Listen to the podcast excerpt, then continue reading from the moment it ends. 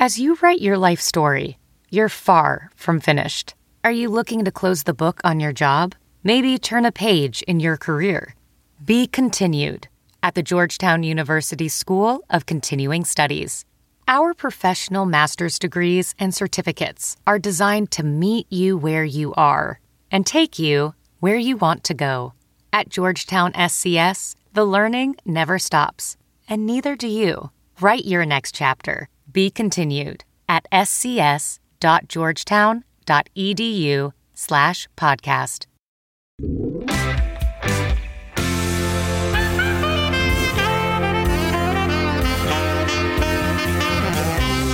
Welcome to another episode of Kotaku Split Screen, the only podcast that won't send you a presidential text message. I'm back from vacation and we've got a lot to discuss, including our first thoughts on Assassin's Creed Odyssey, a game that Kirk and I will both be playing for many hours to come. We also talk about the news of the week on a Harry Potter open world game, Google's Project Stream finally getting revealed, and PlayStation Experience skipping this year. Then it's time for a Spider Man spoiler cast where we give our final thoughts on the latest PS4 exclusive and get in depth on the story. You know what they say go get 'em, Tiger. Let's go.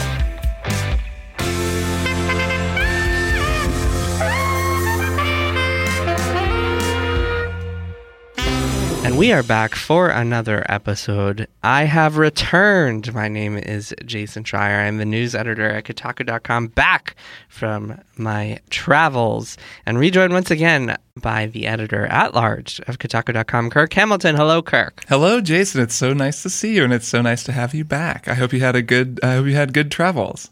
I did. I wanted to Skype in from Spain, but I think my wife would have gotten mad if I tried to tried to do some work and record the podcast from abroad. But Maddie did an excellent job filling in for me. So yeah, you, I think uh, I think she did. We had a really good time. We've heard a lot of very positive feedback from people about Maddie. So know if you're sending us emails saying Maddie should be on the show more, that um, you have been heard, and we totally agree. So we would we will aim to have Maddie back on um, in the near future because yeah, it was very it was very fun doing. This. You show. have been heard. You have been listened to. Yeah.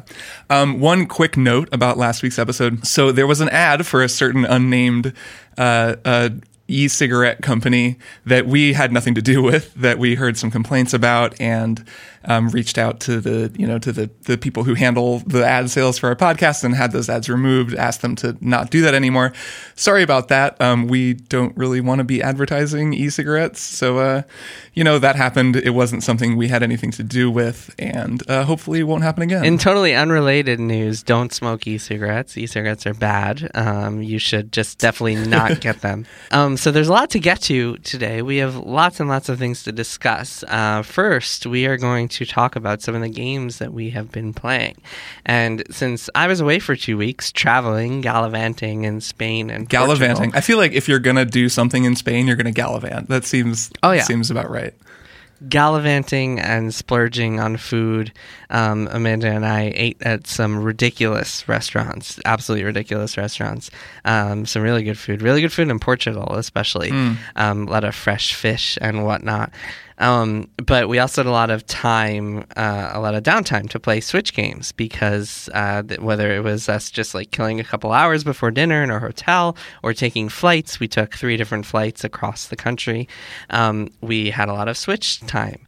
And so I got Amanda hooked on a PC game that just came to Switch called Into the Breach. And real quick overview for people who haven't heard of Into the Breach, it's made by the people who made FTL. Um, it is this kind of bite-sized strategy game that's like a kaiju version of chess where you play as giant robots protecting a city from monsters. And it's really really cool. The big uh, gimmick is that every on every turn of this grid-based strategy game, you see what the monsters are about to do. So it's all about anticipation rather than you or sorry, it's all about reaction rather than anticipation. You don't have to worry like, oh no, what are they going to do on this next turn? You know exactly what they're going to do, and so the onus is on you to make smart decisions. And it's really addictive. It's really fun. It's really challenging.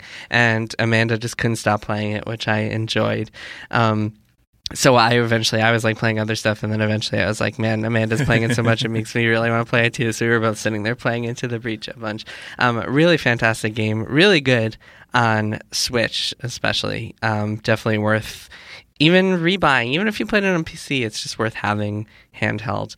Um, and I hope they add more stuff to it because I'm getting kind of sick of the same the same four maps and or the same four islands and the same kind of units that I've been using a bunch of times before. But man, what a good game! Yeah, I wonder if going by FTL, which got that sort of updated edition with all that new stuff, it wouldn't surprise me if if, if uh, Into the Breach did as well. Which yeah, I would dig. I, I really like playing it on Switch. I, I didn't play that much on PC and haven't actually played that much yet on Switch. But you were telling me about Amanda, and it was sort of similar. I had a same I had the same thought of hmm, I'm gonna go gonna go play a little bit of this game. I think, and it's a yeah, it's mm-hmm. a really it's a really good game, and it does work on Switch. I hope there's a is it not? It's not out on phones yet, right? Or or iPad no, or anything? it's just Switch and PC right now. Yeah, it seems like it'd do well on mobile, so I'm yeah. assuming at some point it'll come. But the thing is, it needs. I, I, don't know if it would work so well with. I mean, maybe I'm sure it could work with. Yeah, I think controls. it would, but yeah. Um, yeah, okay, I take that back. Yeah, it would totally work with mm-hmm. touch controls. It would be fine with touch controls. Yeah, um, I'm sure it will. Um, hopefully, they're focusing more on new stuff than they are on ports. But it's a very small team. I think their team is only a couple of people, so uh, I don't think they have the bandwidth for doing all these things. Yeah, no, they seem to move at their own speed, which I've always respected. I talked to those guys at uh, the Game Developers Conference at the GDC Awards. Oh, quite a while ago. It was when they were winning stuff for FTL, so it was years ago. And I was uh-huh. still doing. We used to do this more often, as we would be backstage and talk to the winners. And a lot of times it's like a really short interview, and you don't have much time to say anything. And this, it was sort of the same way with those guys. They're really young when I met them. I remember just thinking, "Oh my God, you're you're children, and you made this amazing game. Good job." And they were just really nice. And I I get the sense from them that they just are very they operate on their own speed. I think FTL was super successful, so they have the luxury of just saying, "Well, we're gonna make another good game whenever we make it," and they clearly did. So yeah, it just seems like they'll do um, into the breach stuff at their own pace too, which you yes. know, more power yes. to them their own pace, which is not faster than light. No. um, I also uh, have been playing a bunch of other stuff, including a little bit of Destiny, yeah. um, which you have been kind of mainlining since since I've been gone. I left the day the raid came out, um, and so I have not gotten a chance to play that, but you certainly have. Yeah, I've played a lot of this, and of course talked to Maddie about it some on the show, which was sort of fun to talk to someone who doesn't play Destiny, um, and now I get to talk to someone who does about things that you still haven't seen that I have. I, you know, I, I've talked enough about it on the show that we don't have to go super in depth. But the things that I've been doing most recently are the most interesting things in the game, the things that are the hardest to get to in the game, and kind of take the most of almost absurd dedication, at least to have gotten to at this point in time instead of you know you could get to them in a month and it would require a little bit less hardcore play than I've been doing. But they've been really really cool. So what I've played uh, that's most notable over the last couple of weeks is I finally played the raid, got all the way up to the final boss, uh, Riven of a Thousand Voices, um, and also played this new dungeon called the Shattered Throne, which is almost cooler than the Dungeon. raid. It's more interesting than the raid in some ways. So I'll maybe tell you a little bit about both. The raid is um, so you know to anyone who doesn't know, Destiny raid is always the big end game thing. Um, it's the most demanding thing in the game. It's kind of has the highest level requirement. Especially this time, they raised all the level requirements, so everything takes way longer to get to, which I get and I think is probably good in a lot of ways for the health of the game, but it's just very it's left me very exhausted. I'm actually not even really playing this week and I'm kind of It's good for long term, but less good for journalists who want to see yeah. the new stuff. Yeah, and I do take into account that that's where I'm coming from. That is my perspective is okay, I really want to see this just to know what it is, to write about it. If I didn't have that in my life, I would be more relaxed and would be fine with feeling like there was this out of reach thing that I was working toward. Um, as it stands, though, I worked really, really hard to get to the point where I could finally write and saw it. So it is really good. It's a really good raid. It's a lot like other Destiny raids. Like I don't think that it's so dramatically different as to be all that noteworthy. Even though I've seen a lot of people say this is the best raid in Destiny history, it's fantastic. I kind I kind of agree with that. I think I haven't you know I've only done it once. Um, it is really complicated. Although I will say there's there's always going to be a place in my heart, and I'm sure many others' hearts for Vault of Glass, yeah, just because yeah, it was yeah. the first I, time we ever experienced yes, anything like that. Yes, and there, but now when you look back at the Vault of Glass and you compare it to something like Oryx, there, there, you know, you can see how their raid design has evolved over the years, and you know, certainly some things are better. Um, and this one, it feels closest to the to the to the Oryx raid to King's Fall in terms of how that raid was just so mechanically complex compared to every other raid actually in that game. And I I think they kind of stepped back from that with um, with the one that was in Rise of Iron. Uh, well, I'm forgetting the name of that raid. What was it called? It was like the uh, Wrath of the Machine. there you go, the Wrath of the Machine. Like that had really creative encounters, and I kind of liked that about it. Even though that raid was beaten, I think in like two hours or something ridiculous. And then this one, of course, took 18 hours. Um, by the way, I I don't know if you followed all of this. One of the most remarkable things about this raid was that uh, two teams beat it within the first 24 hours, and the third team, which um, was actually Datto, um, Stefan Janke, who's come on this show before to talk to, to talk with us about Destiny. He has a really great clan called Math Class. They do raids too. It took them 24 hours and two minutes, and they were so close, And but they they, didn't get it. get. Yeah, there was, it's crazy. Yeah, there was some reward. I think there's like an emblem you get if you make it in 24 hours, and they didn't get it because they were two They minutes sh- as they shouldn't. Uh, yeah, Do you no. remember, by the way? Uh, so I was watching Datto's stream for a couple hours, and then I went to the airport, and we flew to Barcelona, and I landed, and I uh, Oh, you hopped on the me. airport Wi-Fi when I landed, and I texted you. I was like, "Holy shit! I just landed in Barcelona, and nobody's beaten the raid Yeah. still." They were like on the final boss, and it took them hours and hours to get. Oh through. yeah, I mean, so now having done it, I totally get why. It is so complicated. I mean, so our friend Adam, who writes for Mashable and is very, very um, into Destiny, and is you know he's rated a whole ton of times. He plays with a crew of people who are really He just tweeted that he got to 600. Yeah, yeah, yeah. He's at 600, which I'm. I don't know if I'll ever even get there until the next expansion. But um, he he played a lot more, and he was really great. He kind of sherped us and kind of just told us what to do on each encounter. There is almost nothing more surreal though than sitting down for one of those really complicated encounters and listening to someone tell you what's about to happen when you have no frame of reference. I, I can't even recreate it here. I couldn't even attempt to do it because it's so convoluted and ridiculous and complicated. But each encounter is is increasingly more complicated, and I, uh-huh. I can't even. I just can't imagine the process of figuring some of it out. There's one encounter called the Vault. Um, also, no, don't. I'm not going to spoil this for anybody who like hasn't done the raid and wants to see it. I'll just, I'll be vague. But one of the encounters, the second to last encounter, is called the Vault, and you have to unlock this vault. And to do that, you have to kind of cleanse these rifts on the ground, which it's all kind of familiar stuff if you've done a raid before. But there is this stuff with like penumbral and antumbral charges, and you have to assign like left and right qualities to each of these three things. And we're we were using chat, the in-game chat, to leave a text record of what was happening that you could check at any moment. So you could pop open chat and see, oh, okay. And it was this code that was written out. It was so fucking complicated. And I was just laughing. And we actually beat it, you know, once we had someone explaining it to me. But I really, it really doubles down on that unbelievable mechanical complexity. Okay, this thing, and then if this happens, then this happens, and there's this like clockwork aspect to it.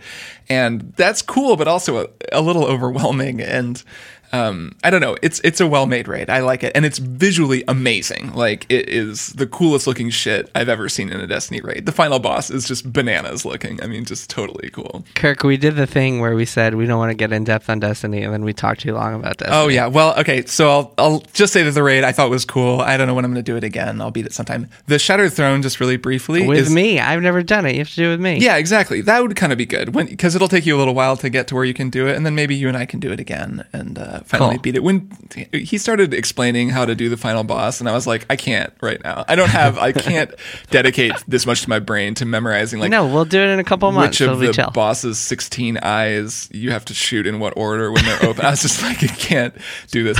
So Shattered Throne though is really really neat, and that that'll be back in three weeks. That's so, the dungeon. Okay, Yeah, so what is dungeons. a dungeon in Destiny? So- and make this quick because people are like, people are listening right now, being like, "Oh my god, they've gone into fucking Destiny." guys. Um, okay, so really briefly, there's a three Destiny week wormhole. There's a cool thing going on in the Dreaming City location. We've been discussing this week to week, is how it changes each week. There's an ongoing story of this curse that was unleashed because the boss of the raid unleashed it in her death. Actually, now it's reset to the beginning of the loop, but the NPCs in the Dreaming City are aware that they're in a loop, and so they're saying different lines of dialogue when you go to do stuff. So they'll say. This happened before and they're confused and they don't know what's happening. It all seems tied to Savathun. If you remember, Savathun is a hive god. right, you're getting you're getting too deep. Just talk about the dungeon. no, no, no. Mean, this is all important. this is all important. Um, it's all tied to another boss, basically, that's apparent, probably going to turn up and that we're going to have to then fight again. So it's even a bigger Yeah, narrative is, is playing out. So what happens with the Shattered Throne is on the third week of the cycle, this dungeon opens up that is 590 power requirement, which is even higher than the final boss Oh of the my raid. God. But it's for three people. It's not for six people. And it's complicated, but it's not raid complicated. And it's really, really fucking cool. I mean, I so I did the first two sections. I didn't beat the second boss. But the first whole section you can do, it's not a big problem. And it's this kind of labyrinth, and you're in the Ascendant realm, which is this dark, shadow covered, really striking uh, looking like mysterious place, and the enemies are really tough. The whole thing feels very Dark Souls. It's got this kind of Anor Londo feel of a huge cathedral and like a building that was made for creatures that are much larger than you that you kind of get when you're in Dark Souls. And then there's some platforming and walking across really tight, you know, um, catwalks that feel very Dark Soulsy.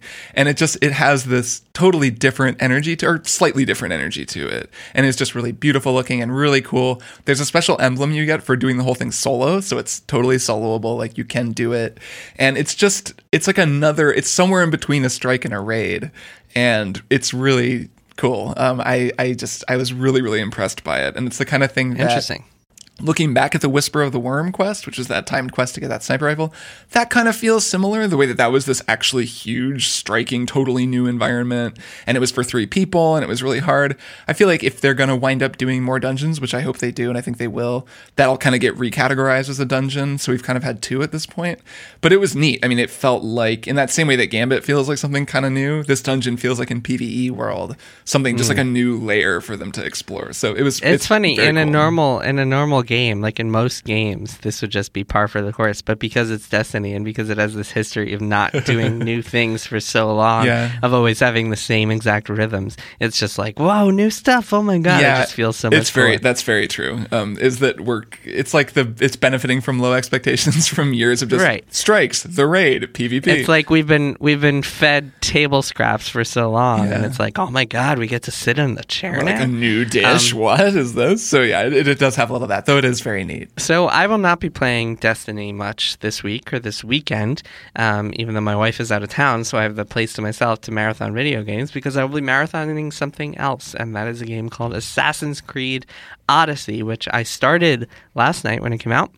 And I played for a couple of hours and am already totally enamored of. I, I love it. Uh, at, like love at first sight for this game. It's just everything I wanted. Cassandra, the main character, the female main character, is amazing.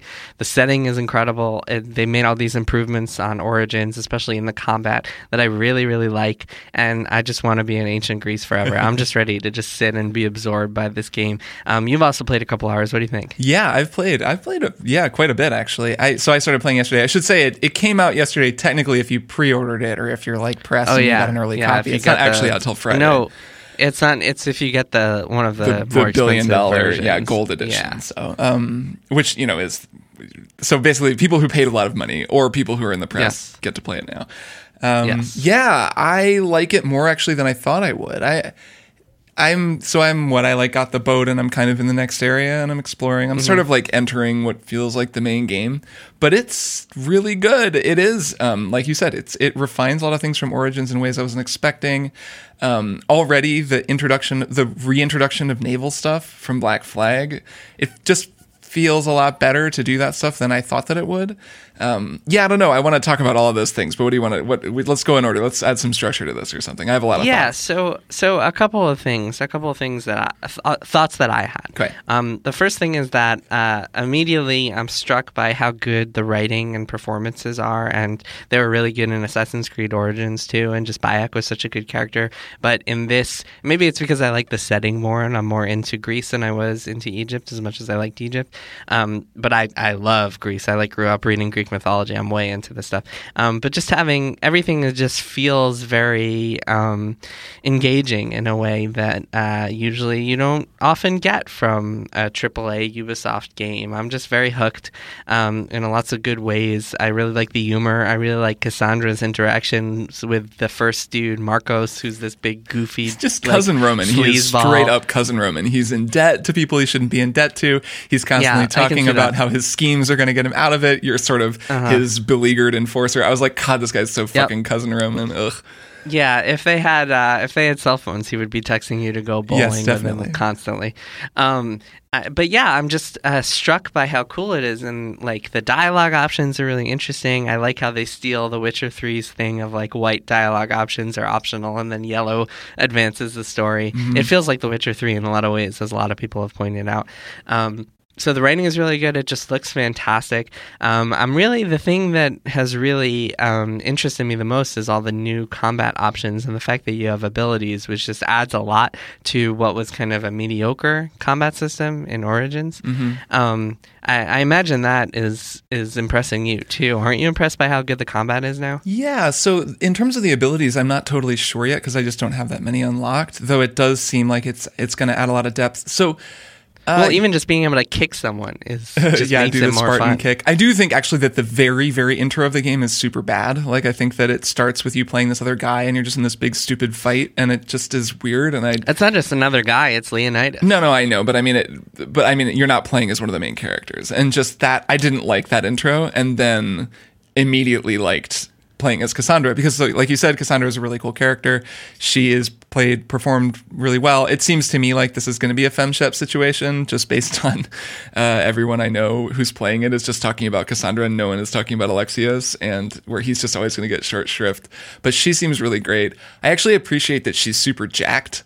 Um, something I noticed in uh, uh, Shadow of the Tomb Raider is that Lara Croft is like more buff now than she used to be because you know these women are doing super tough physical stuff and it makes sense. But it's kind of cool that games have, have begun just being like, yeah, you can have a super buff female character. It's all because of Nadine from Uncharted and her triceps. That's she true. set the bar She's for she- all these characters. Yeah, she she she broke that barrier.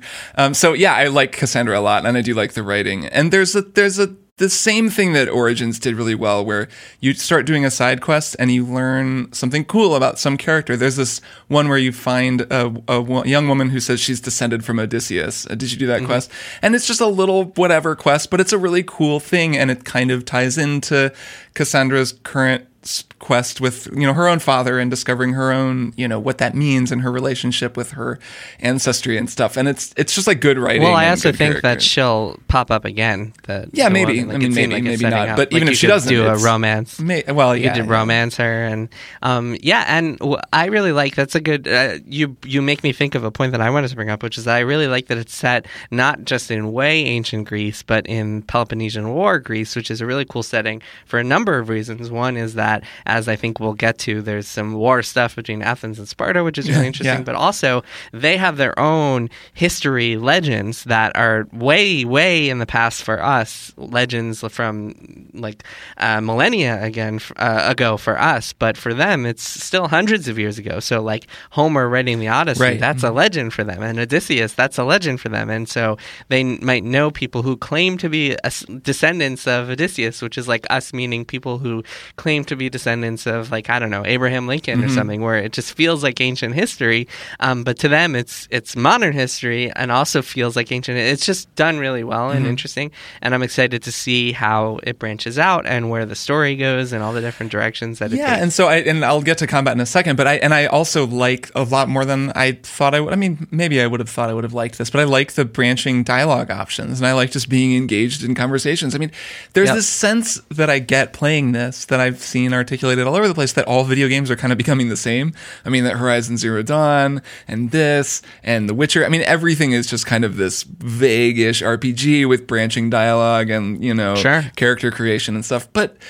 But I, I like that. I mean, it's cool to have control over conversations. It's cool to feel like even saying yes, I'll help you or no, I won't to someone. Even though if you say no, you can just come back and help them later when they're trying to give you a side quest. It's just it feels kind of cool. It makes it feel like uh, it just makes me feel more involved in the narrative. And Mm-hmm. then knowing, you know, there's some decisions that I wasn't really sure about. You know, did the people are sick and they're they're cleansing this this town of the plague, and do you save these people because they seem sympathetic? But if I do that, is it going to cause this whole island to die or something? And Yeah. so you know, I Yep. I I like and then you can see the consequences, and and they're mm-hmm. all tied together. I mean, it's very Witcher y Yeah. in that. Um, there's one section where at the beginning of the game where if you uh, spare some bandits, then you'll have to fight them in a little bit, and that's kind of a classic video game choice: do you spare or kill this dude? Mm-hmm. Um, but I'm excited to see how that's uh, kind of re- like how that uh, expands. It does, and it raises some funny questions about the animus that I think I wonder. I, I know all I know is that all of the sort of animus future storyline stuff comes back into play near the end of the later, game. yeah. And I don't want to know anything about it. And I've told Heather Alexandra, who reviewed it for us, by the way, if you want to know like a you know just read a, a good review of this game, uh, read Heather's review on Kotaku. It's she really, she liked it, and um and you know sort of gets into everything about it but uh but she says apparently that this stuff comes back which i have always liked that stuff and i love the idea that if you introduce the idea of choice to the animus what does that even mean for something that's supposedly coded into your dna and already Yeah, happened I'm sure that's going to be part of the I, story. I wonder. I mean, I guess That's so. They could not address it, and I'd be fine with that. If they just are like, whatever, you just have choices now, and it's fine. I don't know because that's been the whole conceit of the Animus. Yeah, I know. That you're playing what actually happened, and that's why if you die, it's not that you die; it's you were desynchronized because that, or like if you No, no, kill a I know, I know, I know. Yeah, so so it's I don't know. I, I think mean, it'll the- be part the- of the story. That's the my guess. Abstract question has always existed because, like, did Ezio buy that trading post or did he not buy that trading post? You know, like, it's always there. So I don't know. Like, they don't have to explain it, but it would be kind of cool if they did. So let's Yeah, talk about okay. mechanical shit. Um, I agree with you about the combat. Did not see that coming. The combat's a lot better. There are a couple of moves in particular that are handled really well. I never liked the combat in Origins. I found it to be kind of weird, just kind of weird. I don't know. It was floaty. It didn't quite connect in the way that it should. This feels a lot Mm-hmm. more like just a straight up kind of kind of action RPG fighting game. Yeah. So some of that is the way the animations work. The animations seem just really smooth and well done. The parry move is really good, I think. You kind of Mm-hmm. You know, you have to hit both the shoulder buttons at the right time to do a parry, and the parry is a parryable attack is signaled with a flash.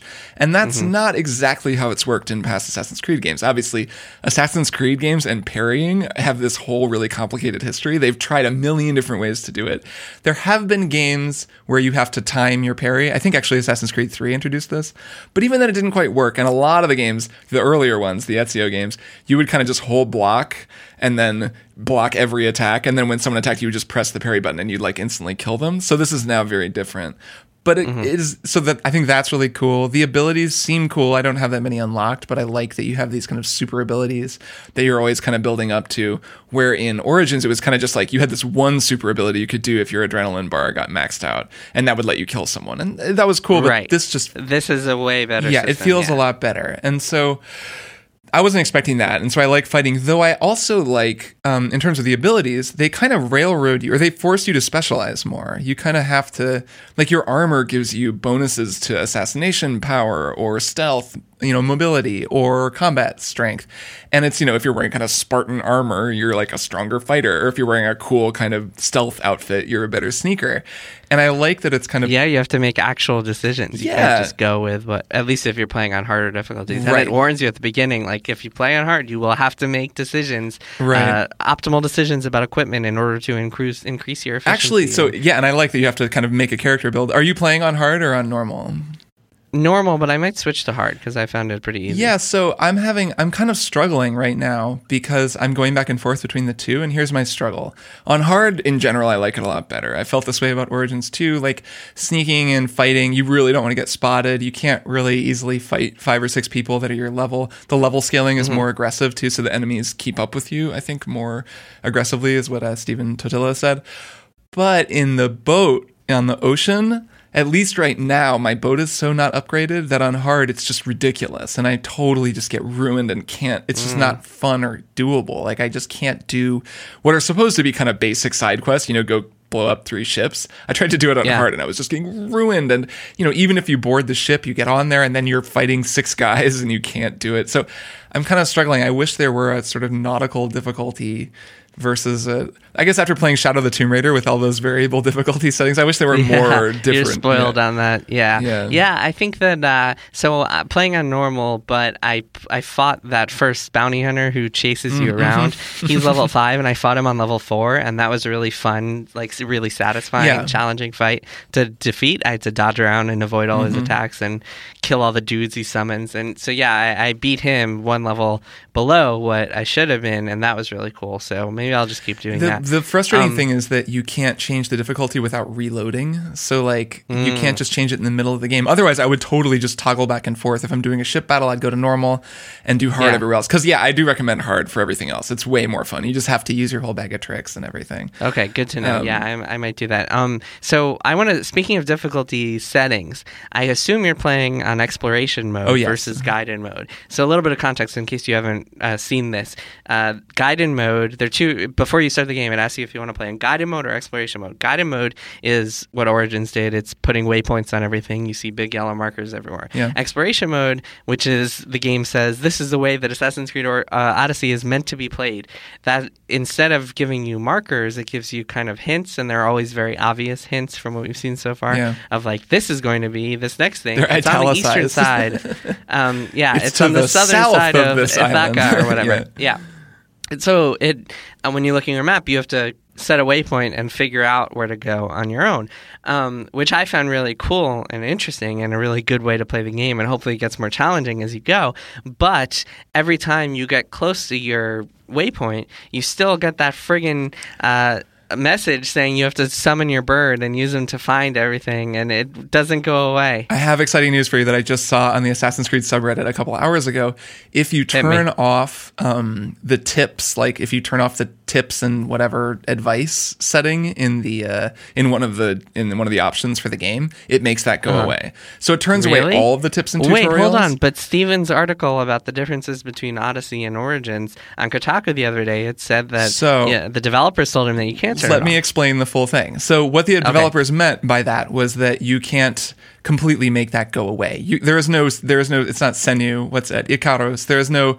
Ikaros does not spot things for you. Setting the the system is still there, but it removes just that tooltip of press the button to summon your bird to see it. So apparently, I think there's Got just it. a vibration, and it's still there. So if you summon the bird, it'll still spot the thing for you, but it doesn't Uh-huh. give you that annoying pop up. Which I I'm leaving those on for now, just because there's enough new systems in this game that I want it to kind of explain to me what to do. But I can definitely see turning that off. Being Well, so the thing I want is that to appear and then disappear. Like I want one prompt that says, "Oh, okay, my way." My, like I know that I'm in the area now, and then I want it to go away because I don't necessarily always want to use him to figure out where everything. So now is. I think you'll just have to. I mean, it's if your controller will vibrate and it'll kind of tell you that way. I guess. Interesting. know. Okay, I'm gonna play with that Yeah, and, yeah. and get back to you. So yeah, we we, we should move on because we're very, both very early into this. Wait, one other thing before we move on. One other thing that Okay. I want to Yeah. that I want to point out that I, I think some listeners might not know about that I didn't know about until I read Stephen's comparison article between Origins and Odyssey. That's really cool. Uh-huh.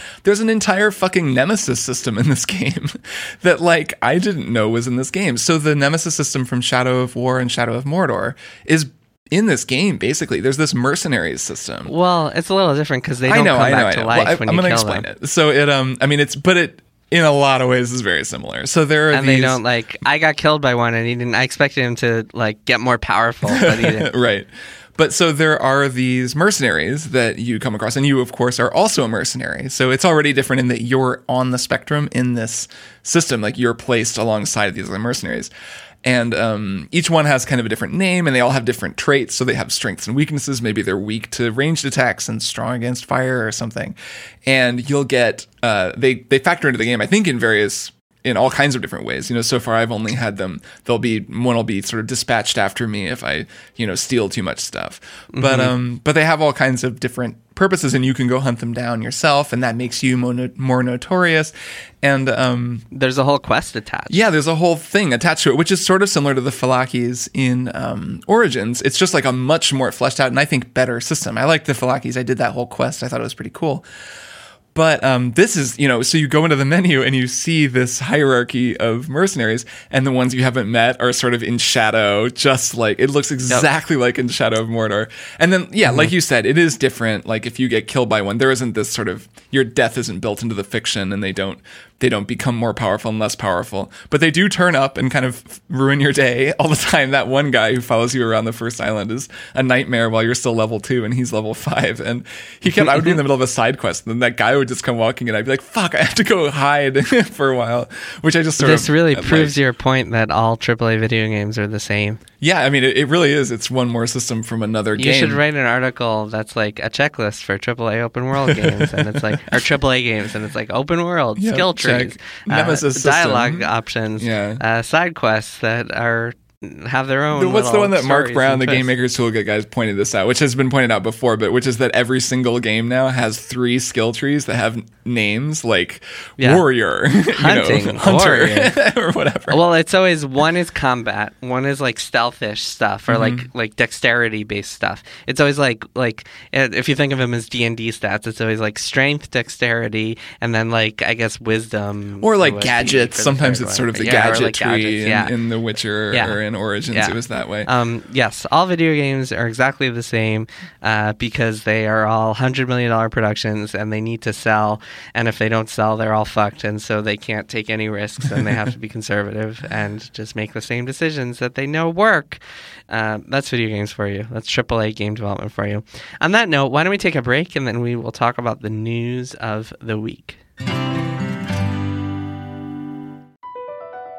BP added more than $70 billion to the U.S. economy in 2022 by making investments from coast to coast. Investments like building charging hubs for fleets of electric buses in California and starting up new infrastructure in the Gulf of Mexico. It's and, not or. See what doing both means for energy nationwide at bp.com slash investing in America. As a professional welder, Shayna Ford uses ForgeFX to practice over and over, which helps her improve her skills. The more muscle memory that you have, the smoother your weld is. Learn more at meta.com slash metaverse impact.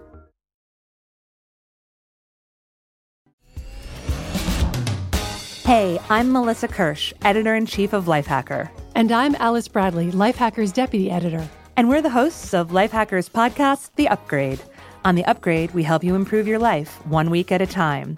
We talk to guests like former hacker Hector Monsegur about online security. You need to be aware of how you can be attacked. You need to be aware of what's your weakness. And Alan Alda on how to communicate more effectively. And in order to achieve that, we start with teaching exercises derived from improvisation. And sex therapist Stephen Snyder about how to have great sex in a long term relationship. What really works under those circumstances is if you enjoy the other person selfishly. Hey, your life? It's terrible. We can help. Find The Upgrade wherever you get your podcasts.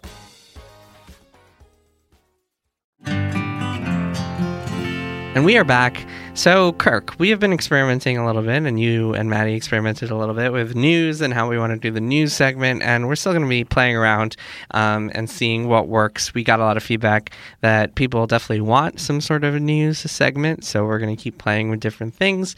And I don't know, we'll figure it out. Keep emailing us at splitscreen@kotaku.com or tweeting at us with your feedback. And, and we, we always appreciate just hearing from everybody uh, on their thoughts on the structure of the show. So, with that in mind, let's talk about some news that happened over the past week. First and foremost, Harry Potter. Kirk, you and I are both big Harry Potter fans, correct? Yes, correct. We have our big Buckbeak theory. Remember? I feel like Yeah, that was our a, Buckbeak that was a watershed yeah. moment for Kotaku. Our, our theory about It Newt was. Scamander. Um, although I think it, I, I guess it hasn't really been disproven, but Mhm. it certainly was not uh, supported We'll by still the, see. We'll the see. movie. I'm holding out Fantastic Beasts hope. movie. For the yeah, the new one comes out soon. Maybe that'll that'll be the big twist of Mhm. Fantastic Beasts too. Um, so Harry Potter uh, has had a long history in video games. There have been a lot of Harry Potter video games. Recently, there have not. There hasn't really been a proper Harry Potter video game since like the PS2 era. Um, but that's going to change soon because uh, on Tuesday there was a leaked footage from a redditor who said that uh, they were approached in a mall and asked to come watch footage of this game and like do a, a mini focus test. Um, and so they snuck footage of the game with their phone and, and shot it. How and, does that work? Just uh, someone comes up to you in the mall and is like, "Hey, you want to you want to come see a video game?" Yeah, I guess so. The way that I envision it is publisher is doing these tests, um, hires a third party marketing firm. That marketing firm just has tentacles like branches all around the country. Just have, like, unmarked and vans just survey random people. Yeah. Yeah. And they just pay people to go survey other people. And um, the other option here, by the way, is that this was an intentional leak by the developer, and maybe they haven't been officially greenlit yet, and they wanted to survey Mm. uh, uh, interest, public interest, and get that. To This is like how the uh, this is like how the White House currently operates. yes. Very, very possible. Yeah, someone I was talking to uh, uh, suggested that theory, and I was like, "Hmm, that's some Game of Thrones shit right there." Um, but yeah, so Harry Potter footage leaked. Um, at first, people thought it was Rocksteady, but I can assure you that it is not. Uh, I have a pretty good idea of what Rocksteady is working on, and it's superhero game um, that is not Harry Potter. Um, and Harry Potter is uh, the the theory that people are having right now that I believe is true, just based on the, the buzz that I've heard, is that it's made by Avalanche Software, not to be confused with Avalanche Studios. Yes, there are two different companies in games called Avalanche. Look, there are only It's so many names. Okay, there's just there aren't that many names. In fairness, yeah, there are only so many games. So, so someone should go with Split Screen, Split Screen Studios. Um, so these are the guys who made Disney Infinity for a while under Disney. Disney shut them down in 2016. Then Warner Brothers kind of revived them, bought them to make the Cars 3 game that came out a little while ago. And now we believe that they're working on this um, for a number of reasons. First and foremost, because they had job listings that were looking for writers who knew how to write British dialogue and grammar. Um, it, it, it, it adds up. It makes sense. Um, so from the the buzz that we're hearing, this is very early on in production. Might be a next gen game. Uh, maybe like 2020, something like that. Um, I thought the footage looked really cool. I got really excited about it. You were a little more tempered, correct? Yeah, I didn't think it looked that cool. I don't know. Like I feel like a buzzkill, I guess, but it didn't excite me very much. I like so I, I do like Harry Potter. I I guess I love a good Harry Potter video game. It seems like that world and that fiction would lend itself to the trappings of what we expect from a video game. I, but that Mhm. was then again, that was just kind of what I felt like I was looking at. Oh yeah, okay, it's a Harry Potter video game, all right. It just, you know, it didn't look particularly groundbreaking or amazing. It was just Harry Potter stuff, and the Harry Potter music plays, and that's cool. But I, it just, it, it looked kind of like the other Harry Potter video games. I didn't see why anyone was excited. Like if that had been so- a trailer okay. instead of a leak, I don't know. I don't know that people would have been as excited. So okay, so a couple things. First of all, for people who haven't watched the footage, and you can go watch it. Uh, there's a mirror link on Kotaku, even though it was pulled from YouTube. Um, so it kind of flashes between a bunch of different clips. There's no real long period of gameplay. It's just two second clips, uh, segments of a bunch of different stuff. So you see like a dude doing alchemy in a in a classroom, and then another dude walking in the garden, and then people in the Forbidden Forest, and all sorts of random stuff. And I think part of it is that people like me are just filling in the blanks in our head and just imagining Sure. playing as this. Um, the according to the dude who leaked it, uh, it's going to you create your own character, and you're like this fifth year student who is a transfer student to Hogwarts. So uh, it's and it's that way before Harry Potter time. Um, so yeah, so people like me, I'm just like envisioning this like bully like ha- uh, combination like Harry Potter game, very he- heavily inspired by bully, and you play in the the classroom and you have to make cool decisions, and it's got some persona in there, and maybe there's social links, and I'm just envisioning that. And here's the thing, here's here's the big case for this game, and obviously we have not seen it, we know it, we don't know anything about it, Uh-huh. but here's why I'm excited. So in the PS2 era, uh, licensed games were crappy. There were a ton of licensed games. Most of them were not very good. There were a lot of movie tie-ins. There were a lot of random franchise tie-ins. It was a lot of companies. I mean, there have been a lot of bad licensed Harry Potter video games. Yes, yes, exactly. Um, since uh, the beginning of this generation, that has not happened anymore. Companies do not make bad license games anymore. Uh, they're very rare. You don't see them very often. The companies that were uh, that kind of made their n- names on those games, the Midways and the THQs of the world, do not exist anymore because that was not a lucrative or viable business model. And these days, if you're doing a licensed property, and we see this with Spider-Man, we see this with Lord of the Rings and Shadow of War. Well, I mean, of War the people Mordor. who did this Um, first were Rocksteady with Arkham Asylum. I mean, that was the yeah, game. yeah, yeah, exactly. I was getting there. I was Okay. getting there. Um, these companies are doing it right, and they're putting a lot of care and really good treatment and making real, really good video games out of licensed properties. Um, so I can see like uh, everyone assumes that if there's a new Harry Potter open world AAA RPG game, it's not going to be another licensed cash in. It's going to be something along the lines of Shadow of Mordor, where this company comes in and is like, "Hey, we're not doing just another fucking movie tie-in. We're treating this right with the respect it deserves." And so that's why I think that that a lot of people saw a lot of really cool potential with that trailer. Like the trailer itself is just like whatever, it's just a bunch of random scenes. It's not showing you anything concrete, probably because it was never meant to see the light of day. But you fill in the blanks and you imagine like by today's standard, like we said before, all AAA video games are the same. So imagine a Harry Potter game that's like hitting all those checklists. I'm really excited about that, especially if they take from Bully, and I'm sure they will. Yeah, I hope it's good. I mean, like like you said, it's a trailer. I, nothing I saw in that trailer like jumped out at me as being particularly new as a thing. I just it was like okay. Let me put it another Harry, way. I'm Harry not Potter excited stuff, for the trailer. I almost hesitate. Ex- to, okay, go ahead. Yeah, let, let me put it another way. I'm not excited for the trailer. I'm excited for the idea of Harry Potter being revived as a AAA next gen open world game. Like that's what's exciting to me. Just that they're they're making sure. a really good Harry Potter game. Sure. That's what I want. Yeah, I, I, want would really just be more Harry excited. I think if I had heard that and not seen this trailer than having Okay, seen the trailer, it just looked like a Harry Potter video game to me. So. Okay, fair enough. Um, let's move on. There's lots more news to talk about. Um, Google's streaming service, finally official, Project Yeti, which I reported on a while back, um, and was uh, had had been rumored. Um, it is now official in the most low key Google way possible. they were just like, "Oh yeah, Project Stream." Um, I love that it's called Project Google Stream. does. I'm sure it's their temporary name for it. I'm sure Mm-hmm. they'll give it a proper name in the future, but still, it, it's them saying, "Hey, uh, starting Friday, uh, people who get into this test will be able to play Assassin's Creed Odyssey in Google Chrome." And the the big red flag is that they're looking for people with a 25 megabit per second internet connection or higher. Um, so that itself just says like what they're what the challenge, the big challenge that they have ahead of them. Um, but still, it's it's cool to see them finally talking about it, and uh, I'm excited to see the next phases of Google's big gaming plan because they have a lot of big ambitious plans for gaming, um, including as I reported back in June. This is kind of the first prong. They also are working on a platform or a console of some sort. Um, not really clear on whether it's a like heavy next gen super high spec console or something more like a Chromecast that supports Project Stream. I think it's more like the latter. Um, and they're also looking to buy and invest in development uh, of actual games themselves. So I'm very interested to see what happens from this. What do you think? Are you going to stream games in your Google Chrome tabs? No, I mean I'd be interested if it works, but I'm not really the target audience. Yeah, I don't know. I, we'll see. I, it seems like all of the non-gaming tech giants still haven't quite figured this out, or at least Amazon sure didn't. So Mm. maybe Google will. Who knows?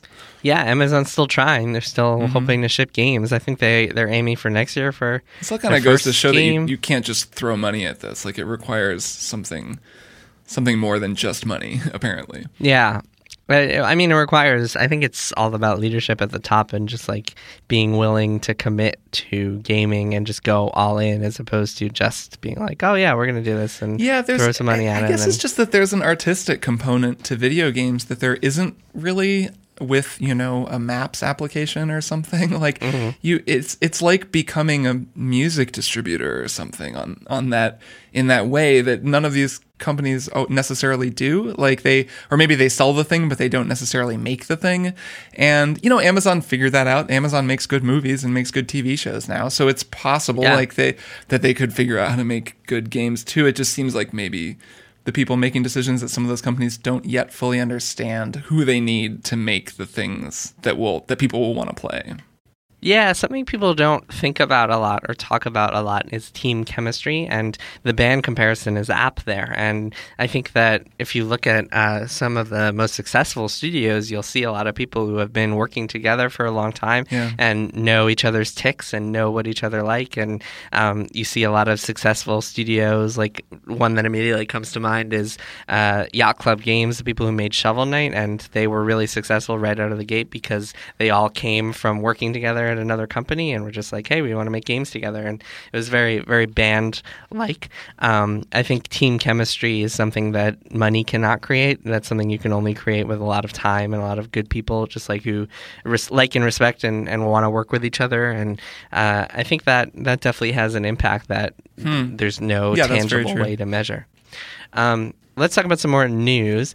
Um, so this is a crazy story. Over the weekend, uh, the Dallas Morning News reported that Gearbox CEO Randy Pitchford uh, had hired a um, an assistant named Jonathan Wright Martin, and he has disappeared. And the Pitchfords say that he stole three million dollars worth of property from them while working as their assistant. And this is wild. He apparently uh, go read the Dallas Morning News story because it's really wild. But basically, he was, according to Pitchford, um, Martin was like forging checks and making ATM withdrawals and stealing on a credit card and donating money to uh, charities and chartering a private jet and doing all this stuff with the finances of a coffee shop that Randy Pitchford's wife owns. Um, so just a really wild story. I, I just it's it's one of those stories that I think when when all the like when the full details come out, maybe in like a magazine story or something like that, or maybe even a Kotaku feature, um, it'll be one of those like too good to be real, like crime crazy stories that is immediately optioned for a movie and is just super fascinating. Yeah, I, uh, I I don't have a ton of thoughts on this one other than that that is a lot of money to steal, and it sounds like it was a whole involved elaborate racket. So I'm glad they Yeah, caught the guy and figured it out. I hope they figure out how to get their money back or at least some of it. Yeah, jeez, yeah, I, I don't think you can in that circumstance. Like, what do you even do if he doesn't have it? How do you even do it? Um, another wild story from over the weekend uh, or Friday actually. So Valve, as we know, Valve is actually releasing a video game soon. It's not the video game that anyone wanted, but still, Valve is releasing a card game. some some people might want it. Sure. Um, Valve is releasing a card game called Artifact, and I guess some people want it. And uh, over on Friday, they announced a card. Uh, I guess they've been kind of doing a trickle of card announcements on their Twitter feed. Um, they Yeah, announced this card called Crack the Whip, and I'm going to read you the the description for Crack the Whip. It says, "Modify a black hero with after you play a black card, give this hero and its allied neighbors plus two attack this round."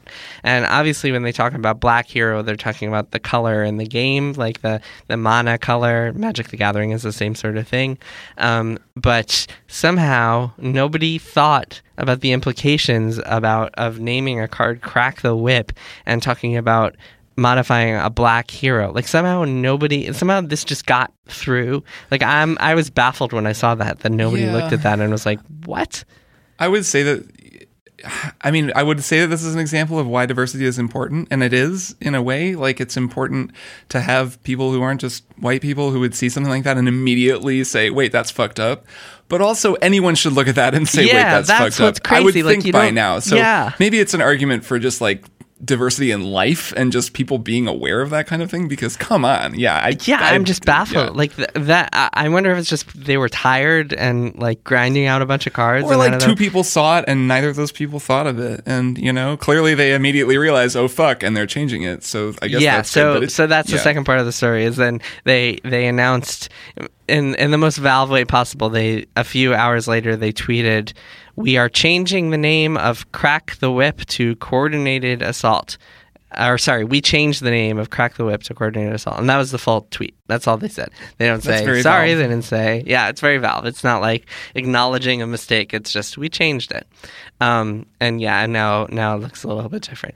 But yeah, I'm just baffled at how like yeah, and obviously a lot of these companies need to be more diverse, and I think a person of color might look at that and be more inclined to be like, holy shit, what the fuck?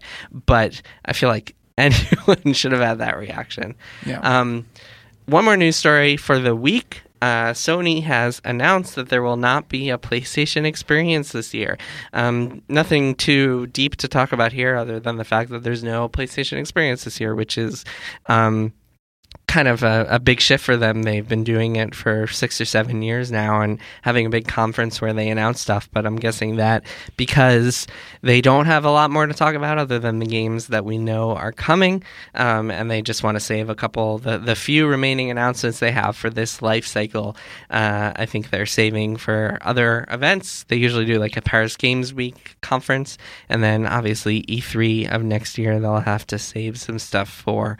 Um, I think some people have taken this as a sign that the PlayStation 5 is coming next year, and they're they're holding off so they can like do some PlayStation meeting uh, in January or February or something like that. I do not think that's the case. Um, I talked to a lot of game developers about this sort of stuff, and the general belief uh, that I've heard is that next gen is still pretty far off, like 2020. Um, so yeah, I don't really see that as a sign. What about you? It's do you think we're getting next gen consoles next year? Not no, because you said that, and you know more than I do. Um, I, it is funny that 2020 is not actually that far off. It's like actually pretty soon. like it's yep. the year after next, and this year's almost over. So it's it's actually not even that far away. So yeah, um, I mean, think yeah, about it. Think It's that, already been a long time since the PlayStation Five and Xbox One came out, or PlayStation 4 mm-hmm. and Xbox One came out. Yeah, it's it's weird. It's weird that it's been five years. It's been very long, and, and yeah, and it feels like shorter. It feels like they're new still to me, at least. Yeah, but it feels like I, to me it feels like we're at that sweet spot now. Like games like Spider-Man feel like they're, you know, really or uh, these Assassin's Creed games we're playing too. They feel like they're really in that okay, everyone really knows how to get the most out of these consoles and make them, you know, just really sing. And that's always a nice I like this time, this place. So I'm I'm fine with it. But yeah, I think that tracks. They've got we know they've got The Last of Us 2, Days Gone, you know they're and right like Ghost maybe they have Tsushima. one big announcement to make but they want to save that for e3 so it makes sense to me yeah yeah and i think they still have um I, at least a couple of other ps4 things maybe nothing as big as these other first party games because if you think about like their first party uh, studios a lot of yeah. them have moved on so like uh, sony santa monica is most likely working on god of war 2 for the playstation right. 5 um, the big question that i have and i'm i'm very fascinated to see whether uh, companies go cross gen for this coming generation and whether they repeat the mistake that they made last time where they were hampering their games by ha- forcing developers to release them also on PS3 and Xbox 360 and mm. that mm-hmm. wound up not only hurting developers by forcing them to kind of like restrain themselves and release on multiple platforms at once but also uh, those games didn't sell like i heard when I was reporting for my book on Dragon Age Inquisition. Um, I believe, off the top of my head, I believe it was like they sold 90% of copies on current gen and PC and like 10% or something like that. It was either 10 or 20% on PS3 and Xbox 360. And they were like, in retrospect, we would definitely not have gone cross gen. Mm. So I wonder if people will make the same mistakes. Well, we're in this kind of different slightly different world now where there's the PS4 Pro and the Xbox One X. And mm. so, you know, the Xbox One X is still a pretty friggin' mighty console that I don't think is really getting used to the to the utmost of its performance. PS4 Pro feels a little more like it's it's kind of at least getting worked by some of these current games, but uh, yeah, if you buy one of those now, the Xbox One X isn't that old, and then yeah. suddenly they're like, "Oh yeah, surprise, Xbox Two, uh, no, no games. You know, you're gonna have well, to get this if you want to play the new games." That so yeah, so that's so my thought is that my my kind of educated speculation, and we've talked about this before, but I'll just repeat the the same thing I said a few months ago. Um, my thought is that with Sony, we'll see a proper generational leap where you get a PlayStation Five. There's some games that only run on PlayStation Five, and that's the end of it. And it also plays PS4 games if you want, but there's some games that are only PS5. And then with the Xbox, I think they'll go for more of the iPhone model, where it's now you get an Xbox 2 or whatever it is, and we have games that run really well on Xbox 2, and they'll also run on Xbox One X, but they won't run on Xbox One. So like Xbox One is the Xbox One X is the new baseline, mm-hmm. and then two years later they release a new Xbox, and suddenly Xbox One X is no longer the new baseline. Xbox Two is the new long new baseline. And so now you can get games that'll run on Xbox 2 and Xbox 2X. And then it keeps going from there where it's an iterative Yeah, model. that tracks with the general approach to backward compatibility that they've taken too. Like where mm-hmm. there's this just sense that now if you have an Xbox, you can play every Xbox game from forever. Kind, yeah. Basically, I know there's some that don't work, but Professional welder Shayna Ford used VR training developed by ForgeFX to hone her skills as a welder. The more time that you spend practicing it, that's what separates a good welder from a great welder. VR training can help students like Shayna repeatedly practice specific skills. Virtual reality definitely helps because the more muscle memory that you have, the smoother your weld is. Explore more stories like Shayna's at meta.com slash metaverse impact.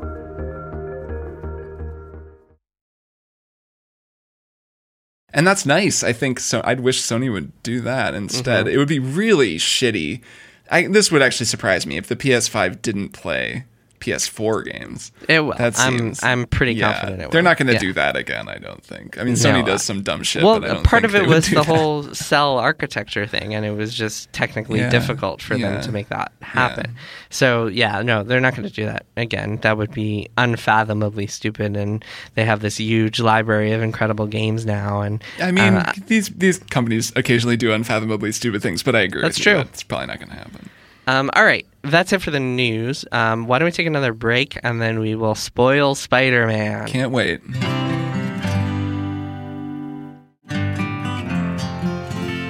And we are back to spoil the hell out of the adventures of Peter Parker. Um, this is your warning. We are going to spoil the new game. We are going to talk about the whole story. Uh, turn back now if you do not want to be spoiled. Mm-hmm. Okay, Aunt May dies. Uh, Pete, uh, Miles Morales becomes Spider Man. Um, Doc Ock is the main villain. Sinister Six. What else? What else is there to spoil? Uh, oh yeah. Norman isn't, or Harry isn't really in Europe. Um, Norman is going to become the Green Goblin next game. Um, good twist, by the way. Harry not being in Europe. I enjoy that. Oh, I saw that one coming, but uh, I guess that was an okay twist. Yeah, maybe it's because I didn't read the comics. Uh, I, but I, I thought the story was full of surprises and interesting. Anyway, you have finally finished Spider Man. Um, I finished Spider Man a while ago. I loved it. It might be my favorite game the year. Kirk, do you did you love it as much as I did? I don't know because I, I I can't put a number on how much you loved it. I liked it a lot. I thought it was good. I you know I- 17 and a half. 17 and a half just out of whatever. Uh, Out of you- no, five. I thought it was really good. And I thought it was 17 really and a half divided by five is my number. Okay, got it. Um, I thought it was good. I thought it was interesting. I thought it was well made. I thought the story was really well performed, kind of better performed than it was written at times, um, or like it, in terms of just some aspects of the characters um, that I guess we can get into in a minute. Uh, they've got a really good baseline here to build on.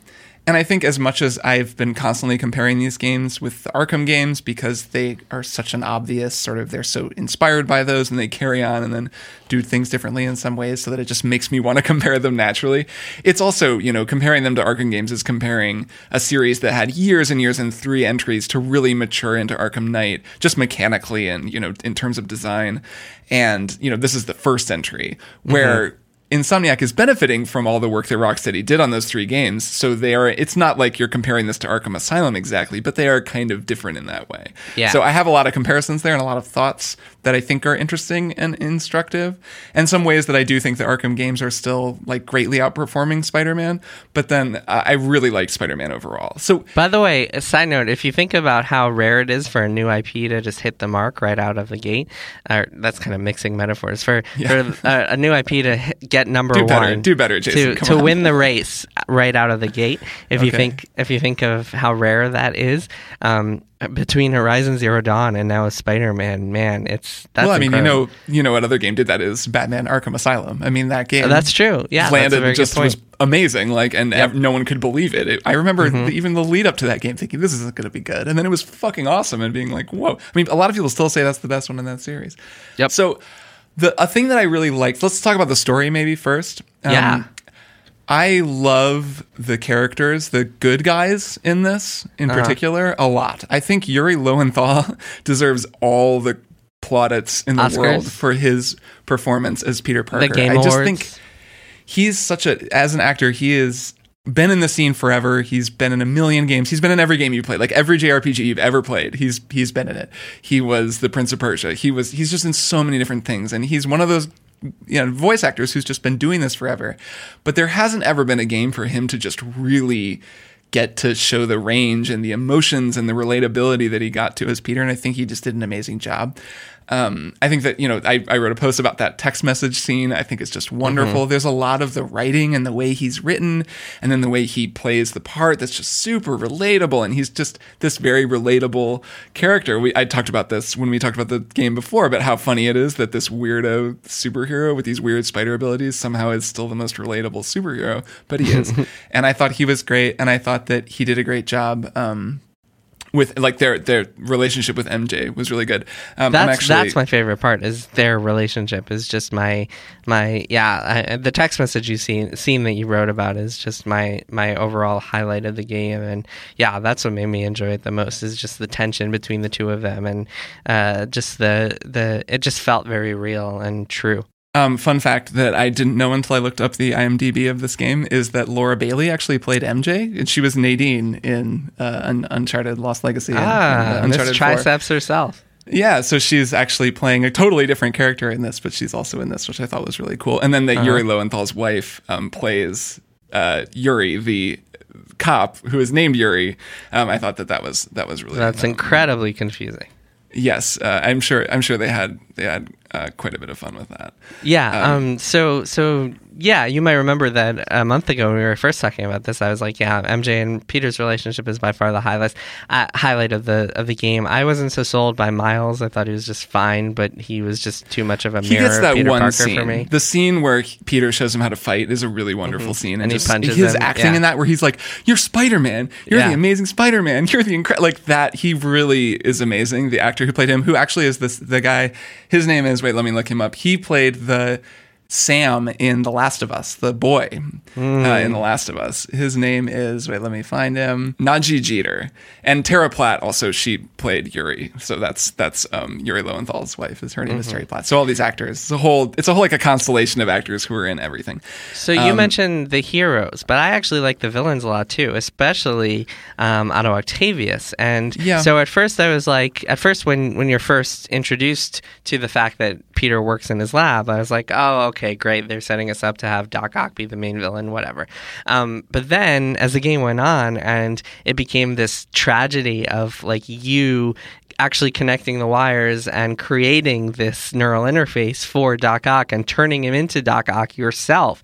Um, I thought it was this really cool, well handled, ironic tragedy that I was really into by the end. And just hearing Doc Ock talk about his uh, physical ailments and his uh, just the his his desire to escape the frailty of his body, I was way into that. And him as a villain was was very tragic. I thought.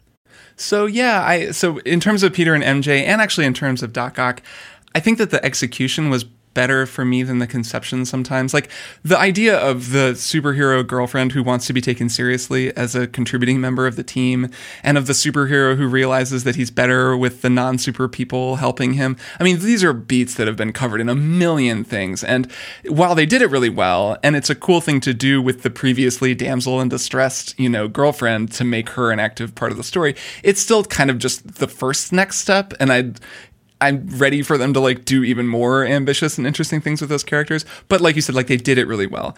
I, the thing I liked about the Otto story, which didn't like do that much for me actually. I mean, it was it was fine, I guess, but I really liked how at the very beginning of the game, the first thing you do is you come in and Otto is having this experiment go wrong, and you think, oh, we're gonna see Doc Ock get created right now, and then instead he's like, oh, never mind, I'm fine, and then you spend most of the rest of the game with him not being Doc Ock and kind of watching him more slowly become him, which I think was a smart move clearly a very deliberate one that they wanted to have at least one villain become a villain where every other villain had already become a villain, you know, and mm-hmm. they were really established. I think in general for me, and here's an Arkham comparison, I think that the villains in the Arkham games are so much more interesting than the villains in this game. I just think like every one of like I mean it's not almost not fair because Batman just has better villains than any superhero. Yeah, I, I mean, think. yeah, you have to. So so in what way? Yeah, elaborate. Well, so yeah, they're, they're working with what they're working with, but I still think that the Joker Batman relationship throughout the three of those games and in particular in Arkham Knight and the way that that's explored and the way that it allows Batman like it creates this nightmare version of Batman is in one way and only in one way uh, more appealing to me. And that's just in that it's this really high concept, kind of Sturm and Drang, almost operatic view of like psychosis and a person's personality and all this really high concept shit. And they and they execute it in this incredibly ambitious way that that I really like. Even while something we've talked about before, the the person, the human factors in Spider-Man are really great when Peter is sort of pleading with Otto to to come back to himself and he's clearly he's like anguished over the guilt he feels. That to me is really compelling because Yuri Lowenthal's performance is so good and it's so well written even though the actual high concept of it is way less interesting than, you know, just because it's not as high it's much lower concept. It's just oh, right. I mean, by definition, Spider-Man is a grounded superhero and he's by definition going to be low concept as opposed Yeah. to Batman who's this billionaire uh, like fucked up psychopath who's battling his own inner demons and right. Uh, sometimes But literally. I think that that stuff is interesting. And then also just the riddler. So okay so one thing that i really didn't care for in this spider-man game were the puzzles and any of the stuff that wasn't either swinging around or like combat. The puzzles and the stealth both just didn't do much for me having played the shit out of all the arkham games and seeing Mhm. how much they but it's do part of the video game checklist is like diverse mechanics so you have something else to do Right, and, like, swing so- and fight Right, and you mentioned how Peter kind of helps Doc Ock build the thing, but even so, you're Yeah. just doing a fucking pipe dream mini game. I mean, every time I was doing that, I just kind of was like, "This is just a dumb diversion to keep me." you can't skip them Yeah, so compared to the Riddler trophies, and the Riddler is just a perfect video game villain, right? I mean, is there a better video game villain than a guy who leaves puzzles all around the place for you to No, solve and is not. obsessed with making you solve puzzles? I mean, no, he's perfect for a video game.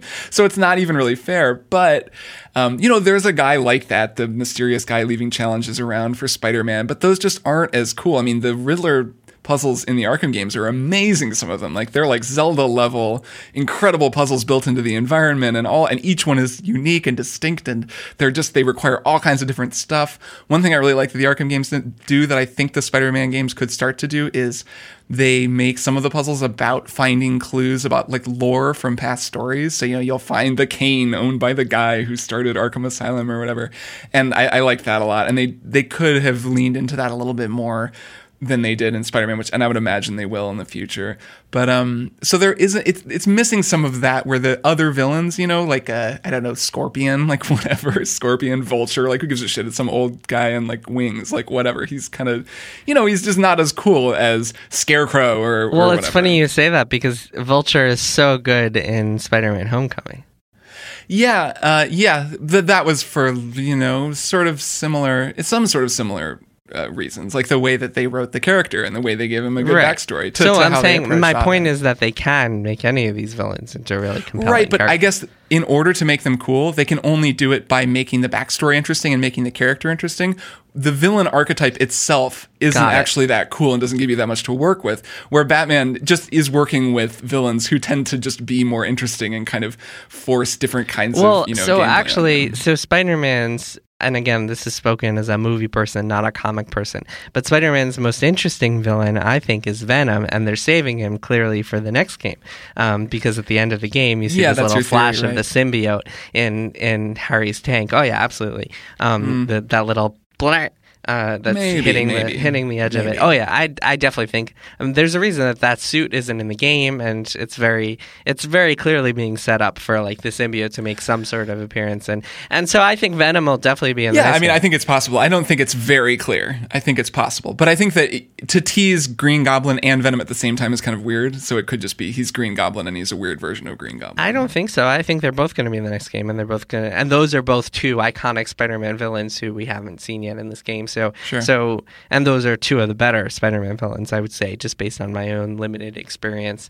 Um, but yeah, uh, Batman does have that really interesting cast of villains around him, and yeah, Spider-Man didn't give us the time to, yeah, and yeah, I, I, you make a really good point about the concept of the villain, like the concept of Rhino and Scorpion and Vulture is just like whatever, who cares? Right, and that's really like not to get too bogged down with the Batman stuff. It's more just to to point out the way that a lot of the the actual Sinister Six stuff I thought was sort of disappointing. Mm-hmm. Um, I you know even Mister Negative they, they it was better because they kind of explored what it's like to be a really good person and a really bad person. And so much of the game was about narratively about trying to do the right thing and be a good person. But um but yeah, the rest of them just kind of eh, like Electro what who whatever like who gives a shit. So yeah. So one thing, and I we were talking about this on text the other day. I mentioned to you is that the whole time where you're seeing the sp- spider, all these cutscenes of the radioactive spider that escaped with MJ, I was really hoping that it was going to bite MJ, and I was kind of disappointed when it bit Miles, um, because I want MJ to be a playable superhero badass in the next game, uh, especially after playing a full game where she's just sneaking around and she gets killed every time she gets caught by a villain. I want her to be able to like take that take that power and just be like really be partners with Spider-Man and just be kicking you- ass alongside him. I, I I get that, but at the same time, I do think that narratively that's less interesting because it's such a neat resolution when they finally figured out, okay, we're going to make this partnership work. I'm not going to worry as much about you and be overprotective. You know, you're going to help me out. And then suddenly she just becomes another Spider-Man, and now, Yeah. oh no, never mind, doesn't matter. We're both superheroes. Like that's that would be so neat that like so uh, uh, not neat, cool, but neat. Like it would tie things up so neatly that having her instead, you know, just keep being a normal mortal is maybe more interesting for the story. Yeah. But, um, Uh, but so yeah. maybe so they need to for the second game. Uh, if you can still play as her, they need to think of better gameplay mechanics for her than just sneaking around. Yeah, And so I have got a an little idea. old. I have an idea. Um, Okay. So part of the game, most of the game, you're playing as Spider-Man. Maybe you switch off between Peter and Miles. Maybe Peter's injured or something, and you have to play as Miles for a while. And then you switch to MJ, and MJ is in her office at the Daily Bugle, and you have to learn how to write in reverse pyramid style a news article, starting with the lead, and then you have to go in order, and you have to go find quotes, and then you have to transcribe your interviews, and you have to pick out the best quotes and figure out how to put them in an article. Um, and then you have to deliver your story to the editor, and then you have to accept your editor's edits without getting really mad at them, and then you have to incorporate them, and then you have to file by deadline, and then you have to do it all again the next day. I can imagine Um, the uh, I can imagine the reviews for this liked, you know, and it's like same great web swinging as ever, really improved combat and stealth, surprisingly involved journalism simulation.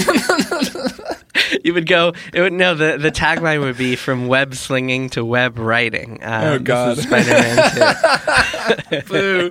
that would be. I'm sure that would sell millions and millions more copies than this one. did. Oh man, what if what if in Spider-Man Two, MJ has to deal with the fact that the Daily Bugle is being um, overcome by blogs, and she has to learn how Yeah, to adapt say, to the internet, pivoting to Yeah. video. Oh man, she has to start a podcast that competes with uh, with J. Jonah Jameson's. I was going to say, I actually really like what I liked about the J. Jonah Jameson podcast is that throughout the entire show, he was basically a kind of right wing nut job conspiracy theorist. And there are plenty of those in the real world. But in this universe, we, it was this kind of fantasy, anyways, because every person who calls in, with only a couple exceptions at very low points in the story, but almost always, he's like, Spider Man is terrible and blah, blah, blah. And like everyone's against you. And then people just always call in and say, well, no, actually, no, Spider Man saved me. I mean, he's cool. Like, I don't know what you're talking about, man. And it would be, you know, you would, it, it would be nice to imagine with the actual real world right wing crazy podcast if people Yeah. would call in more often and be like, no, actually, you know, like, I have my health care because of Obamacare. you know, and it's really been kind of great for that's, me. that's the biggest fantasy of Spider-Man is radio callers who aren't crazy. exactly, exactly. It's like I, it kept coming to me. I'd be like, this really is like the the most unbelievable thing about this game where I'm flying around the city is that the people calling into this right wing like podcast are totally normal and setting the the hosts straight. Exactly. Um, so yeah, so we talked about the gameplay a lot. Obviously, the swinging is amazing. The New York City is just incredibly detailed and elaborate, um, even if it isn't 100% accurate. Um, the combat is great, and I'm sure, as you saw, the combat just keeps getting more detailed. And Yeah, I'm interested in the new game plus and and sort of you know keep work like continuing to work with all the combos and options that I have. I didn't ever quite get to a place where I totally felt like I was in command of everything that was happening because he's so vertical. Spider-Man is so like vertically capable and it's possible to just be bouncing off everything and sort of jumping around. There was always a little bit of kind of goofiness to it to the fights that I never fully like got a handle on, but I think that oh, was really? partly on I me. felt the opposite way. Oh, really? Especially with using stealth a lot. So I, I would always use stealth. I'm sure Oh, yeah, you did same. too. And like I always learn the environment and then just use that to my advantage in some ways. And and like like for example, you can um, when you're shooting just regular webs at an enemy, if you just shoot them and they're just standing in the open, uh, it'll just kind of stun them. But if you shoot them and they're near a wall, you shoot them a couple times and they'll stick to the wall. And like taking Mhm. advantage of little stuff like that, um, or like using your abilities like the wall jump and like the swinging in midair, like holding abilities. Like I, I felt like by the end of it, I had a good command over everything, and I was just doing bases and enjoying getting all the bonus objectives and stuff. Yeah, and I mean, like, like part of what I was saying, right, is that in New Game Plus, I think I would have even more command over everything. Mhm. There's an aspect to how fast you're moving and how quickly you're jumping around the environment. A lot of times, the camera isn't exactly pointing where it needs to be, so you're just hitting Mm. triangle and then jumping to the next guy, but you're not totally sure where that's going to be. There's a lack of the game just can't quite keep up with how fast everything is moving in a way Mhm. that it doesn't not work because you're able to just hit triangle and then boom, you're fighting another Oh, guy. that's interesting. So is that what you did? You just zipped around with triangle? No, I mean, I got up in the air a lot. I juggled dudes as often as possible. Yeah. There's just enough stuff in the environment. A lot of times, like, say, okay, here's an example. I'm swinging around the city. There's a crime in progress. I'm way up in the air, and I Uh-huh. just dive down and I'm fighting a bunch of dudes. There's kind of cars everywhere, and I'm fighting, but like a lot of times, you know, you're just kind of like you bounce off the wall, and then you're kind of over here, and you're and you're some guy is shooting at you, but you're not totally sure where he is because you know there's a ton of people around, and it's sort of Mhm. hard to see who's a cop, and the cops are shooting, and the cop bullets look the same as the other guy. There's a level of chaos to the fights that can be kind of hard to manage. I don't necessarily mean this as a criticism. It's more just that was sort of my experience of it. And then That's so the more I well, and the more I played, the more I kind of got my head around it and learned to read it. And you know, then I got abilities also to let me disarm guys from a distance, and I got better Mhm. at throwing and kind of combining things. There's just a lot to it. There's a lot of moves and it, and it requires a lot of sort of practice and also being in the right environment versus the wrong environment. And some of the environments are much better for fighting than other ones, I think. Well, so the way that I navigated that chaos is by zipping out of combat a lot. So I would like use the L2 and R2 to go to perches in the middle of combat Mhm. and like assess from above and then kind of dive back in. And uh, it was almost kind of like aerial bomber style where I would go Yeah. out and then go back in and then go out and go back in, et cetera, et cetera. Um, yeah. So there's a way yeah, to do that. I mean, he's I think a, Spidey's a little hyperactive. Like when you run Mm. up a wall or when you stick to things, like he's pretty fast and Yeah. jumpy. You know, which he should be. I mean, he's Spider Man. Better that than that he's slow and like doesn't get out of things too quickly. Uh-huh. But um, it's definitely a very fast moving, like kind of explosive type of combat that is. Yeah. It's really fun, especially when it's when it's working well and you're juggling guys and kind of doing the thing. Um, Yeah, it yeah, just yeah. is. It, it- I I'm really my enjoyed it. I just it, had so much fun with it, just because of all the quips and the humor, and yeah, I just really enjoyed it a lot. Um, any final thoughts um, on Spider-Man, or like what you want to see in Spider-Man Two before we move to the off-topic? No, I'm glad they're going to make another one. I think that it's a great foundation, and that just because they got the most important thing so fucking right of just Yep. how fun it is to just swing around the city. I mean, you know, with that kind of a fundamental established, the sky's the limit. I think they're gonna. Mhm. I think the sequel to this game is going to be phenomenal. I mean, I, it Yeah. just would surprise the shit out of me if it if it wasn't. And um and I'm just looking forward to that. I'm, I, you know, I think as much as they were like it, this felt like a first entry, and there were some things missing and some kind of sloppiness outside of those really really solid main things.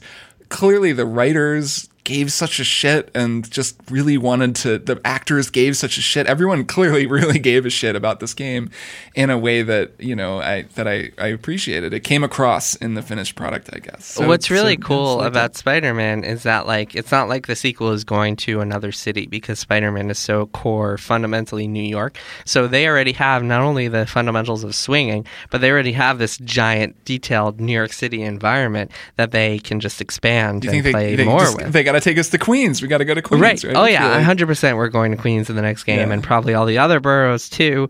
Um, maybe we'll go to Westchester. Maybe we'll go to my hometown in, in the suburbs of Spider-Man Two, Westchester expansion. oh my god, that'd be incredible. It's Um, like kind of just trees and houses. He doesn't have a whole lot to swing on. It'd be amazing. Uh, the- hey, if you could swing through Central Park, why can't you swing through? Yeah, that part always kind of threw me. I'm like, he should. It always it makes me think of the scene in Homecoming where he tries to swing in the suburbs and he can't.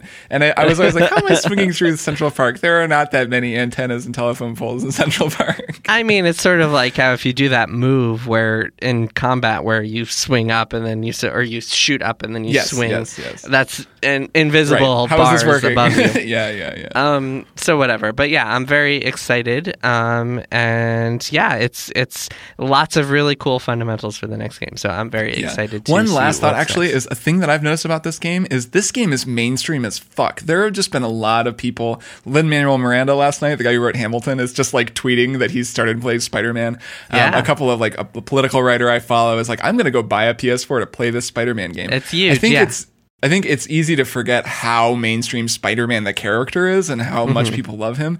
And I think that people see this game because when you first see a clip of this game of just swinging through the city, you're like, "Holy shit, like that looks like a thing I want to play." And I think I wouldn't be surprised if this was something that brought a lot of people who haven't played a video game in a long time back to wanting to play video games, which is pretty cool. Yeah, agreed. And it's just such a joy to play. It's just so delightful. You never feel Mhm. like you're you're like, ugh. It never feels like a grind. It never feels like there's no killing. So that kind of helps in terms of feeling like like there you don't have to just shoot a bunch of people, and it doesn't feel like Mhm. Arkham Knight in that you're not just driving a tank around and mowing Right, over and like watching and- awful bioweapons attacks happen, Right, and horrible right. stuff There's all nothing- the time. yeah, Though even I when guess the you do see that happen in Spider-Man. It just somehow doesn't that's feel it doesn't feel quite as dark. No, when the when the dark stuff happens, you still have Spider-Man's kind of levity to Yeah, to yeah. brighten your mood, and it's But just yeah, a man, joy to great play. game. It's a great game. Yeah, really good game. Really, just kudos to Insomniac, and hopefully we'll have uh, someone from Insomniac on the show in the near future to talk more about it. That would be very Um, cool. I'm sure our listeners would love that.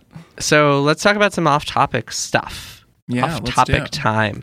Um, so real quick, uh, last year, or really last year, American Vandal season one came out, and I watched it after your recommendation. You told me I should watch it, and I watched it earlier this year. Um, it was incredible, hilarious. It's this kind Mm-hmm. of uh, serial satire that turns into something even bigger. It turns into a drama. And what's interesting about season one of American Vandal is that it starts off really funny, and then the humor kind of diminishes, um, and it becomes more of a serious drama in a really good way. Season two of American Vandal kind of embraces that. Um, and it is way less about the humor. There's not a lot of humor in it, and way more about this great, fantastic, dramatic mystery story. Um, almost reminds me of Veronica Mars in the way that it just captures teen drama in this really good way, um, and this great mystery story. Um, I loved season two. I know you Nice. haven't started watching, or you started watching it and were overwhelmed by all the poop. Yeah, we watched. I mean, I watched an episode and it was pretty gross, just because the the so the the prank in the first one was that a guy drew or somebody drew a bunch of dicks on the cars of the faculty members, and so there was a lot of dick jokes in the first season. The crime in the second season is that someone put laxative in lemonade at a school and all the kids shit their pants. And so then there's just all this sort of found footage style phone footage of people with like just shit all over themselves. And Yeah. it was kind of a lot. But that was it definitely didn't make me stop or anything. I just have only watched one episode and that's it's really cool to hear that it's good. I, I think we'll almost certainly watch the rest of the season. 'cause, Yeah, like I and love season that's that's very much limited to the first uh, episode. Like That there's still more me. throwbacks to that, but it's not. It's it's all heavily in the first episode, and also it's so it's such a good season of TV, especially the last the last episode that ties it all together is just like holy shit, it's I felt that way about the first season too. I like that in this Mm-hmm. one they have they are now making a Netflix documentary because their first season that they made Yes. for their AV club Yeah, was so so successful good. that in the second season Netflix called them up and said make so there's this kind of meta layer to it that I, I thought was really funny. and that's how they got that money to make all these recreations in this. Right, in right. this, and so uh, now there are these yeah, these 3D high-tech recreations of whatever. Um, which, all right. Uh, so I highly recommend that to anyone's out there. Um, do you have any other uh, off-topic stuff to share other than your music pick of the week? No, I'll just do my music pick this week. Okay. Cool. So my music pick this week is a very is a well it's a sort of jazzy pick, a somewhat jazzy pick. This is a tune by the tenor saxophonist Stan Getz from the album Focus, and it's called Night Rider. And I guess I'll play a clip of it first and then talk about it a little bit. So here is how it begins. It's very dramatic. Here's the dramatic beginning of this song.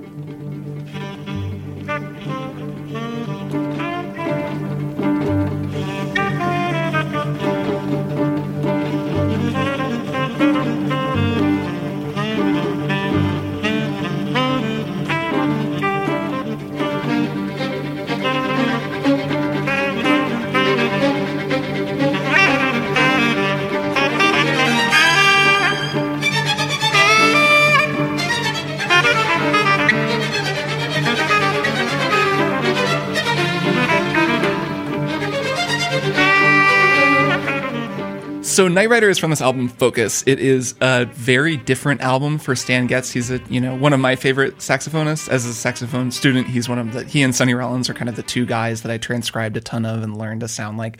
Um, people probably know Stan Getz best from uh, like the girl from Ipanema. He did an album with João Gilberto that's um, all Antonio Carlos Jobim bossa nova tunes that are very famous. I mean, you've everyone's heard them, and he had, kind of has this famous sound.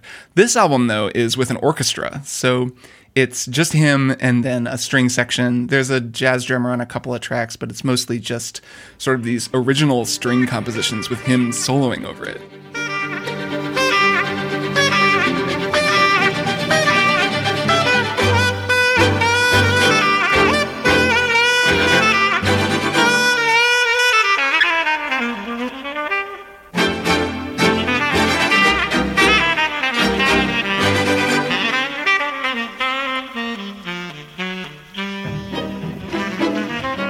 There aren't really any other albums that sound like this. It's a very it's a famous album among jazz, you know, aficionados, but it's not very common. And this guy Eddie Sauter, he was the composer and arranger, and he wrote all the music. So it's a super cool album, partly because it's this weird unicorn kind of in jazz, and the style of music was sort of called third stream. It was like it was kind of like a genre that people tried to make happen and then never really happened. And the idea was, oh, we're going to take classical and jazz and we're going to combine them. And if you think about this, this was recorded in 1961. So this is kind of right after the 50s, after the hard bop thing, and Miles and Coltrane were doing their thing. And everyone was kind of getting experimental with jazz and new harmonies and jazz. And there, there's this, it makes me think now, or at least of like in the 90s, where it was like rap and rock and we're going to combine these two kinds of music and there's even a kind of a like white music and black music and we're going to put them together and we're going to see what happens and you know it, it's sort of funny that they tried this and it failed. Just sort of like rap rock was also kind of a failure because it's like it feels manufactured like you're trying to force two things to you know there's plenty of you know classical influence in jazz and there's plenty of jazz influence in 20th century orchestral music. But at the same time it did give us this album, which is this kind of fascinating, amazing album. So it's a really cool one, and um, it's called Focus. I, I recommend people check it out anyway. Very cool. Um, yeah. So, uh, fun story. When I was in Portugal, I was in Lisbon, Portugal, at the end mm-hmm. of my trip last week, and uh, they are big on this. Uh, well, they're actually big on tourists, and tourism is like someone told me that it makes up eighty percent of Lisbon's economy.